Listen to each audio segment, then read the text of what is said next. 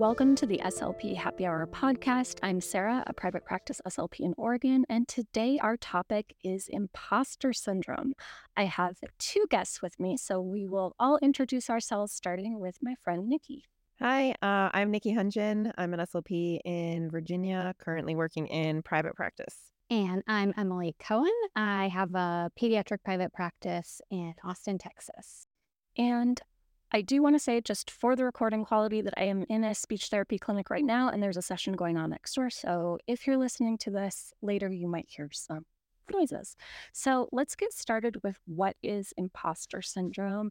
And I'll get, I'll start. So I I did some research on the history of the term, and it really it was developed in 1978 to talk about specifically women in healthy in helping professions. And it's really most of the research I've seen has been mental health providers and doctors, which are both you know suffering from imposter syndrome. But it is really interesting to me that when researching it, what people are saying over and over again is it's a term developed for women. So I think that that is problematic and something that, you know, if we have time today, we should discuss that. For me, imposter syndrome is feeling like I'm doing a bad job paired with and that means that I'm not good at what I do. If I if it doesn't also make me doubt myself, it's not imposter syndrome. So those are my initial thoughts. Um, Emily and Nikki, what what is imposter syndrome to you? I think for me, another component of it is like that comparing myself to someone else. It's not like me reflecting within myself, it's how I perceive my performance compared to another SLP or another person that I have some kind of interaction with. Yeah, I agree. I think it's the, for me, that it's a comparison piece to it. Um, especially, I think, with the social media influence, getting on Instagram and seeing, you know, other SLPs doing what they do, I think it's hard to not compare yourself. And it's it's really hard to not compare yourself because of course everyone's sharing things that go well, right? Like if things if a child is having a meltdown or a session isn't good, we're not like taking out our cameras and talking to the screen. So it's definitely a distorted view. I'm wondering when if either one of you would be willing to share maybe either or, like a time recently where you felt imposter syndrome, or maybe it was a time in your career in the past where you felt a lot of imposter syndrome. And also with that, what the early signs of imposter syndrome are for you, how to the, how it starts. I think I was thinking about this earlier and kind of in preparation for us all chatting. And so the what popped into my head right away is that I was recently invited to speak at a conference that's going to have a bunch of SLPs, and I, you know, was talking to the the SLPs who invited me and was, you know, curious who the other presenters were going to be, and I was like, "Whoa, like this is not the right spot for me." You know, I think I feel like I had thoughts of like, I know deserve to be here. Like, what, what, what am I going to share? These people are like fantastic SLPs and great business owners with all this stuff going on for them. And like, I just own this teeny tiny little space in Austin and it's just me and it's nothing impressive. Um, and for me, that started to manifest as like anxiety, like that, like fluttering in my chest. And like then it translates into like analysis paralysis, you know, the, the, um, the women who are putting on this conference, you know, asked me to write like a three sentence blurb about what I was going to talk about. Literally took me way too long to do because I was just so stuck um, in my own head. Uh, so I just started a new job. I'm doing um private practice now, three days a week, and I think I have imposter syndrome every time I start a new job. But for the last, you know, nine years, I've been in schools, and so I've had my kind of school SLP brain on, and so when I switched to private practice, I am still going into a private school, but like there's no IEPs, there's none of that, and the SLP that I'm taking over for um was talking about, you know, referring out when we need to and things like that. And because in the schools, I'm sure you both remember, we are not allowed to really say that. So I think I have to shift my brain to a different to being a different type of SLP to know that oh yeah that's okay I can I can say this to parents I can't I can refer out it's okay I don't have to you know talk around the topic and I think as someone who already has anxiety like Emily said it it does it manifests for me as just that pit in your stomach I don't know what I'm doing kind of feeling and it's not a good feeling and if we can catch it earlier, that's sort of um, one of my hopes about this episode. And so, if you're listening to this, I want you to know that you're not alone. So, my early career, I've been an SLP since 2007. There was no social media. So I felt imposter syndrome horribly. And I really, truly thought I was the only one and that I had to present front like I had it all together. So I think sometimes as people in helping professions, we want to come across as capable and not having needs, even things like small things, like when I worked in the school, I could never have a pee break, right? I didn't complain, I would just keep going. So I think part of it is these really high expectations we have for ourselves. Part of it is our scope of practice is so huge. Part of it is the shame of sometimes thinking like, "Oh, other people have figured this out. Why why can't I figure it out?" So I'm just curious if what feedback you have about factors that maybe cause or initiate imposter syndrome in you. For me, it's if it's a child that's an age that I haven't worked with a lot, if I feel like we're not making the progress we quote unquote should make, or if I feel like there's a th- certain therapeutic approach that I should be doing quote unquote right and I might be doing it quote unquote wrong. I think for me, well, I think another thing that's for me is at the root of sort of imposter syndrome is just like general insecurity. And social media breeds that really mm-hmm. well. I think personally, I experience less imposter syndrome when I'm being an SLP. Like in my when I'm in my room with my client or a family, that doesn't come up for me very often. It's like the it's like the being a private practice owner, the business aspect of things that I experience it more in. I think it's just like, oh, well, you know, my practices feel successful for me and I should be growing it more. Like, you know, people ask me all the time, like, when are you going to hire another speech therapist? Not if, like, not are you going to? Um, just sort of like some of this expectation. And that's never been something I personally wanted for my work. It was never part of my plan. I'm very happy with the size of my company and how things are. But then I started it, these questions like plant the seed of doubt like, should I be doing things differently? So it's the expectations that others have of what your business or life should look like. And maybe there are even things you've never even thought of. Or maybe there are things you've thought of and you've made a different choice, right? And that's like, oh, well, hearing this over and over again, maybe I should be doing that other thing. So I wonder if there's an element, I mean, there has to be an element of self trust in the equation of imposter syndrome. I think too what you were saying, Sarah, before we jumped on here, that it was, or maybe you said at the beginning, I don't remember, um, that it, it it's the term imposter syndrome is only kind of for women. And I I think that there is something to be said about that because I feel like as a society, we kind of just doubt women everything they do. I mean, they can we can really do anything and it would garner doubt or some kind of insecurity because people have opinions and people are going to say whatever they'll say. And that's only ever directed at women. No one asks a man, like, well, are you gonna are you gonna hire another SLP? Like, are you gonna, you know, th- those those expectations I feel like aren't on men um, as heavily as they are on women.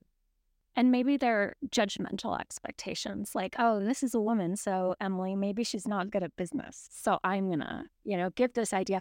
And for me, I have hired and I don't like it. So, I can say, like, I have my own data. I've tried it. I loved, I've loved everyone I've hired. And it's not for me and it's not profitable for my business unless I can do it on a large scale. And I don't want to do that. So, it's knowing what you want and having that self trust that what you want is okay. So, if imposter syndrome is anxiety, high expectations, comparing of others, maybe to a certain extent, gaslighting ourselves and listening to others above ourselves, what would the opposite of that be? Compassion for like self compassion um, would be a really good counter for that. And like being in a space where at the end of the day, I'd say, like, I did a great job. You know, I think a lot of us are type A perfectionists. And so when I think about that, I think the opposite of that is to not seek perf- perfection and give yourself that grace of like, I didn't get X, Y, and Z done, or I didn't do something, but that's okay. And, and move on instead of kind of beating ourselves up about it. So it's a combination of taking that high expectation and shifting it a bit and having a lot of self compassion. If anyone's listening, Dr. Kristin Neff has some great books on self compassion and free uh, free meditations on self compassion that are just on her website that I found super helpful. I think with imposter syndrome too. So we know it's not just SLPs, it's a lot of helping professions like mental health professionals, doctors, uh, and you know, nurses, things like that. People who work in the medical world, people who work in the physical and mental health world. There's a lot of imposter syndrome. And I wonder if a piece of that is because we want to help so badly, we decide that we have a certain level of control of the outcome how how it will go and i've been thinking about this a lot this week because this week in particular i've had a really really difficult time with imposter syndrome. I've cried a little i've talked to friends but i have a 2-year-old who just isn't making a lot of progress and i'm realizing over time that there are a lot of shifts i need to make. One being children progress at a rate that works for them parents support children at a rate that works for them. Like if everyone is low bandwidth, this is going to take how long it takes. I also like there's an SLP named Deborah Brooks. She's on Instagram. She her husband is a comedian and she's told me before like it's like doing a comedy show. You show up, you do your gig, and you leave. Sometimes people clap, sometimes people don't. Sometimes people like it, sometimes people don't. And I think that in my own imposter syndrome, I need to keep in mind that everyone is overwhelmed, including the children we work with. And that I was taught in grad school that growth was an upward line, right? Like you do R and words and phrases and sentences and then, you know, and then it goes up, up, up. And that's not life. So when we have a hard session, I'm acting as if I can control everything. And I cannot control how did the child sleep last night? Have they eaten today? What have they eaten? How are they feeling? Do they have a stomach ache and they can't say it? So, a piece of that is the self trust of I'm going to trust the process. I'm going to trust it works. I'm going to trust that I know what I'm doing. And I'm going to accept that progress might not look the way I want it to look. Yeah, I think that's a really good point. I think that um, that kind of ties into what Nikki you were saying about that perfectionist mentality that a lot of us have because we're type A people. Another thing I was thinking about is like that I what happens has happened to me before is and, this just happened which is why it's popping into my head you, like the family that ghosts it it brings in all of that self-doubt like oh they they stopped showing up to therapy because I'm not a good therapist. They stopped showing up to therapy because we were making really slow progress. Um and oh I'm sure they found somebody who's a better SLP than I am where very well like you were just saying Sarah it could be they just didn't have the bandwidth for it right now for any number of a million reasons that have nothing to do with so this weekend, I contacted Amazon customer support and I said, Hey, um, there was this like steam microwave steamer I bought. It never arrived. It's been like a month. And the first question the person asked me on the chat support was, Why didn't you let us know sooner? And I said, Because adulting is hard and I only have so much bandwidth. And I think they didn't know what to say about that. They were like, okay. and they ended up sending me one. So I actually received my steamer. But when I think about clients who don't get back to us, or even friends that we text, like, hey, do you want to get together? And they don't get back to us, I do that to people. And that might mean that I'm having health issues or I'm caregiving for a family member. It could mean a hundred different things. And so again, I know I keep bringing it back to control and I don't want to harp on this too much, but we can only control what we can control. We can control what we do in a session. We cannot control how others react to a session. We cannot control what people do when we're not in the session. And I think that's hard because we're taught things like you should do parent coaching and parents should be involved. Well, what does should mean? Because I have worked with parents who have, for example, adopted a drug addicted toddler and a baby at the same time, and they were not able to follow that parent coaching model. So I think some of it also is that as SLPs, we can be rigid. And that's something I really thank the neurodiversity movement for. The more that I have followed the neurodiversity movement, the more that I've advocated for my own sensory needs, strangely enough. Um, and I think that recognizing parents might not have the bandwidth for us today children might not have the bandwidth for us to do. Clients might not have the bandwidth.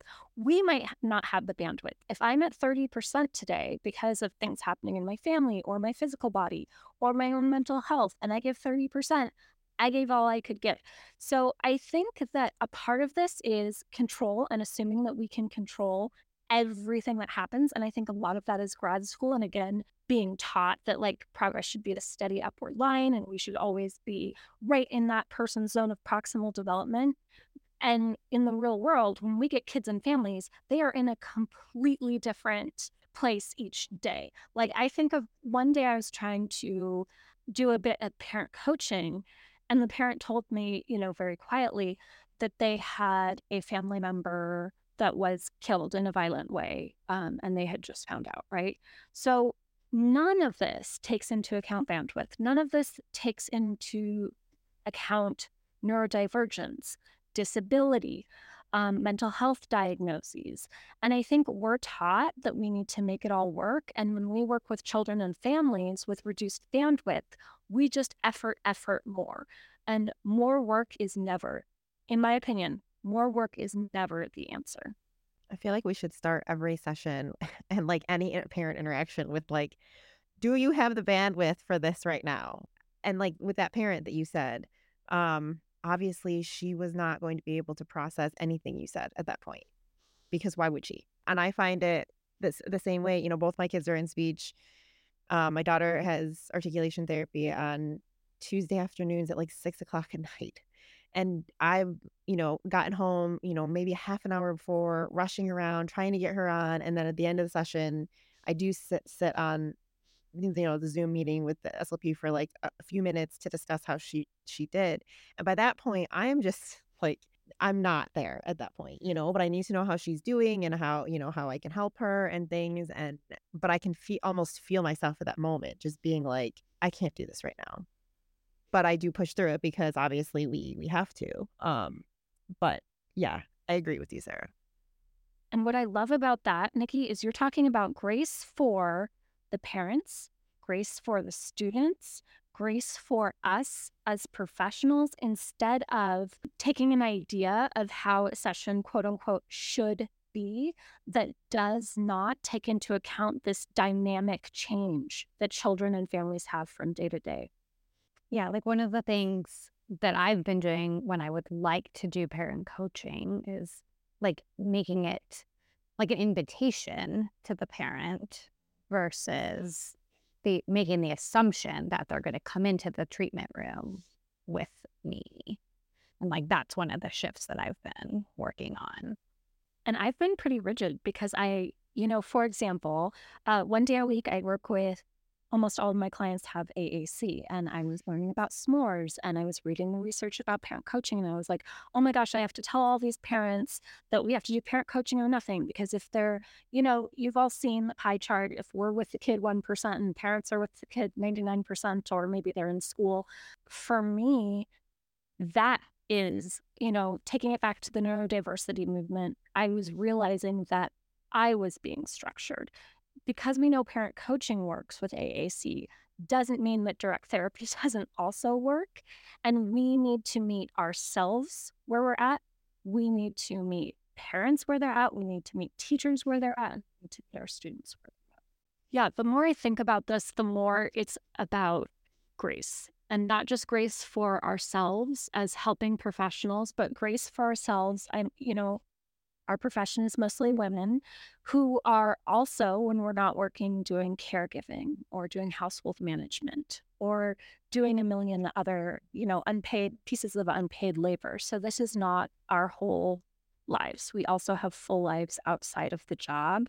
And I think we need to give grace for the fact that my job can't take 100% of my energy because I need 50% for home. But what are all of your thoughts about the size of our scope of practice and the expectation that an SLP is supposed to be able to practice in all of these areas? Because we have feeding, we have swallowing, we have stuttering, we have speech sounds, we have apraxia, we have language, we have dyslexia. So, would either one of you just be willing to share your thoughts about the size of our scope of practice and this idea that we have not just competence, but quality service in all of these areas? I think as a profession, we would serve ourselves and clients better if in the future there was like almost like physicians do in medical school pick a specialty where there was yeah some some mechanism for that in graduate school where there was like a tr- you know maybe you chose a track that you wanted to do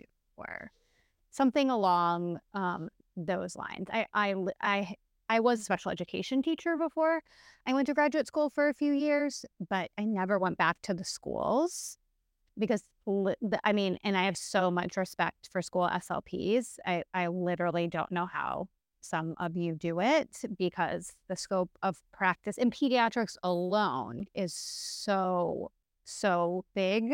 And I'm afforded the luxury of working for myself mm. and being able to say no to clients and say, I'm not the best person, but thankfully I have a network of 50 amazing SLPs that I know well in Austin. And here are six other people that you can talk about your child's needs with. And that does get tricky. I just have to I just have to mention the rural aspect. Like I live in a small town. There's maybe five of us in our area, not just town. And so there isn't always. Sometimes people have to drive 5 hours to get to that specialist. And I also want to just sort of insert in here that it is okay to be a generalist. If you work in the schools, you are a generalist and that is enough. Stop making yourself feel like if you get a cleft palate client, you have to be an expert in cleft palate. And if you get a fluency client, you have to be an expert in fluency. Your job description is that you are a generalist and you need to tell yourself that's enough. That is more than enough for this job. That's exactly what they're asking for in this job. And with these other areas, I'm going to do my best. So I just want to start with this I think people are really interested sometimes. Like, for example, I'm also in private practice. I also have a specialty. Not 100% of my clients are within that area of specialty, just a majority, like more than half, less than 90%, depending on the time, right? So, in I would say that, like, although I do things like AAC, autism, and praxia, like, that's what I am probably the best at. I still feel like a generalist because I'm a clinician in a small town, in a small area without any big cities nearby. And being a generalist is enough.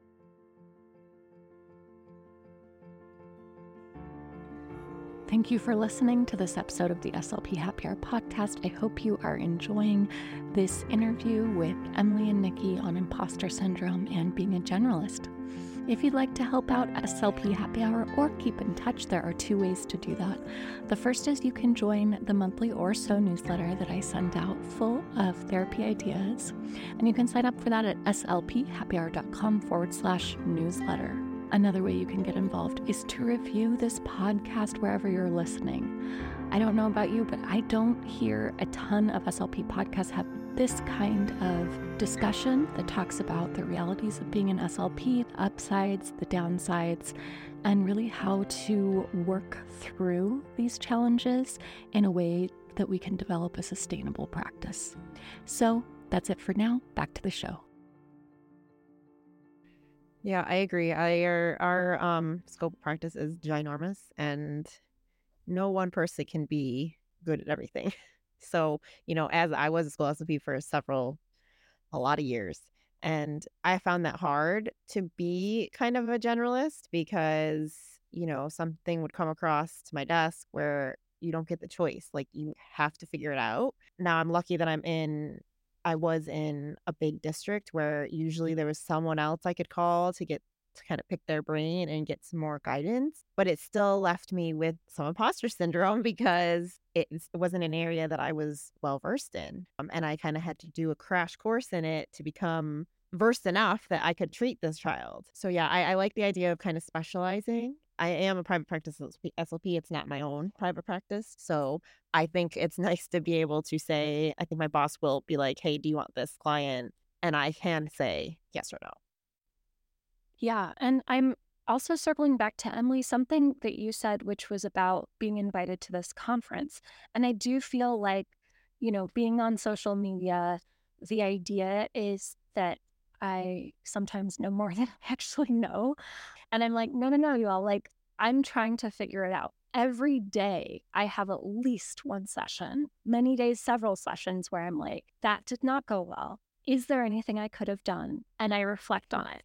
So I think that this idea that, you know, kids should sit down and listen, or if we're doing play based, kids should sit down and play, those very basic assumptions that we leave grad school with and we say, okay, therapy is going to be this way are not necessarily a given. And so we're not trained to, well, one, we're not trained in trauma, which we should have been. Um, we're not trained in ableism and recognizing like again there are a lot of societal factors that cause families to not have a lot of bandwidth, whether they're caregiving for an elderly person, and they have a disability, they have a mental health condition, there are other children in the families who have disabilities, et cetera, et cetera, et cetera, right? Like we don't know what's going on with the children and the families that we're working with.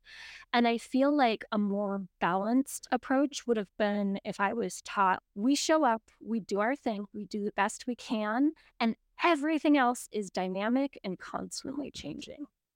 Yeah, I think I finished grad school around the same time as you, Sarah. And yeah, social media wasn't a thing like it is now by any stretch of the imagination.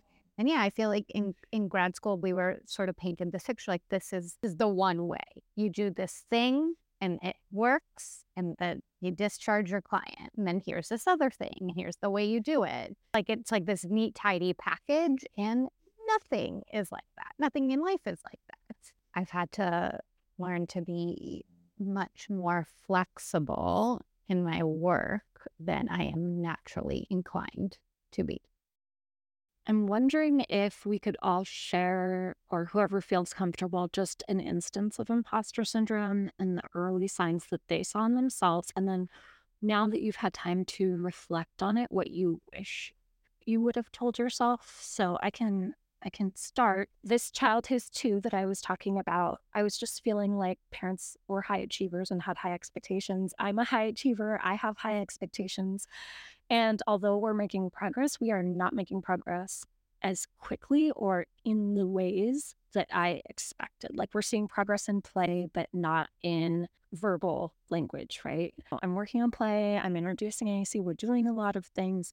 And I will have a great session with this child, and then I'll have two sessions where he's crying or upset or tired, and it just doesn't work. The first signs of imposter syndrome that I saw in myself was this feeling of overwhelm and sadness and like kind of a racing heart, like a desire to act upon it. I'm going to research this, or I'm going to talk to other providers, or I'm going to take a class. My first, those first symptoms, when I feel them, like the racing heart, the feeling overwhelmed, the this isn't good enough, we should be doing more. I think things that I wish I would have told myself is first of all, just like gone for a walk. And the next thing is just to be like, how much of this is within my control? And I am allowed to do my best. And whatever happens after that is outside of my control. I think for me, I, the, yeah, my first inkling is, yeah, that like racing heart, like everything feels like it's like bubbling up in my chest. I can't think of like a really specific incidents very recently where I felt that outside of kind of what I was sharing earlier about this conference invitation that I got. And yeah, and then again, that for me just translates into like analysis paralysis. And I wish that I could catch that and be able to like pause, take a deep breath, remind myself it is all going to be fine. Most of these things that we're experiencing are not like thankfully life and death situations. And if I again give myself that grace and say, okay, I'm going to step away from this and gather myself and come back in an hour, the world is not going to have ended and everything will be fine. It would, you know, help me dissolve that anxiety that I'm mm. feeling and approach the scenario that feels challenging in a better space. Yeah, what I love about that is you're accepting the imposter syndrome, but you're turning it's like a volume dial in the car, right? We're just turning the volume down. We're not saying this is bad. We don't have to fight imposter syndrome, but we are accepting it and we're turning down that dial. This is not life or death. Progress isn't linear. I'm doing my best. What are your thoughts? My biggest experience with imposter syndrome is obviously I'm, I'm on Instagram. I have a TPT store I've had for several years now. And when I first started, I'm an Asian SLP. I'm in the 8%. I don't fit the mold of, you know, the, the rest of our field kind of thing. When I first started, the people that were doing it, blogging, TPT stores, all of that, they were all white. I had very big imposter syndrome at that point because I felt like I needed to do what they were doing. I needed to be friends with everybody. I needed to do all these things so that I could be, you know, just as successful. And I wish I had told myself back then that I didn't have to do that because I've since learned that and I've since stopped that train. But it took a long time to be like, yeah, you don't have to be like everybody else. It is okay. Connect with other Asian SLPs, BIPOC SLPs that are in the out in the world too. It's a battle every day to to not fall off that cliff of oh my gosh, everyone else is doing XYZ. I'm not keeping up. Therefore, I'm not good enough. Cue massive amounts of anxiety and just that feeling and then you know but i wish that i had had told my i had been kinder to myself and told myself that it, it was okay i didn't have to be like everybody else yeah because as slps we're already such a homogenous group and then Instagram is an especially homogenous group. I mean, if I could tell you the amount of profiles that are like hashtag boy mom, Starbucks, um, you know, that kind of thing, like love my job, it doesn't leave room for a lot of differences, diversity. Also, thinking about already, there's not a lot of differences of opinions, abilities, mental health conditions, even thinking about being an SLP with anxiety. Like five years ago, people wouldn't really say anything about it. There are a lot of things behind the scenes that we don't see. So it is time for us to wrap up. If there is an early career professional who's listening or someone who's struggling with imposter syndrome, what are one to two really quick things you would want them to know or encouraging thoughts or a piece of perspective that you would give them? You don't have to know everything because you can't know everything. And that, you know, you're not alone if you're feeling these things. I think that's really important to say to to anyone listening. Like you're not alone. There are I'm sure everybody has felt this, but they won't admit it. Right. And this job is a real struggle. It's not easy for everyone else. Yeah and to give yourself grace and to give your clients the grace and to accept that so much of what happens is outside of our control. So that's it for this episode of the SLP Happy Hour podcast. Thank you so much to my guests and a few announcements before you go. If you would like regular updates from SLP Happy Hour, including easy lesson ideas, you can sign up for the newsletter at slphappyhour.com forward slash newsletter. Also, if you can rate and review the podcast wherever you're listening, that would help like minded SLPs, SLPAs, and SLP students find the podcast. That's it for today. I hope this episode was a little slice of an SLP happy hour for you. Until next time.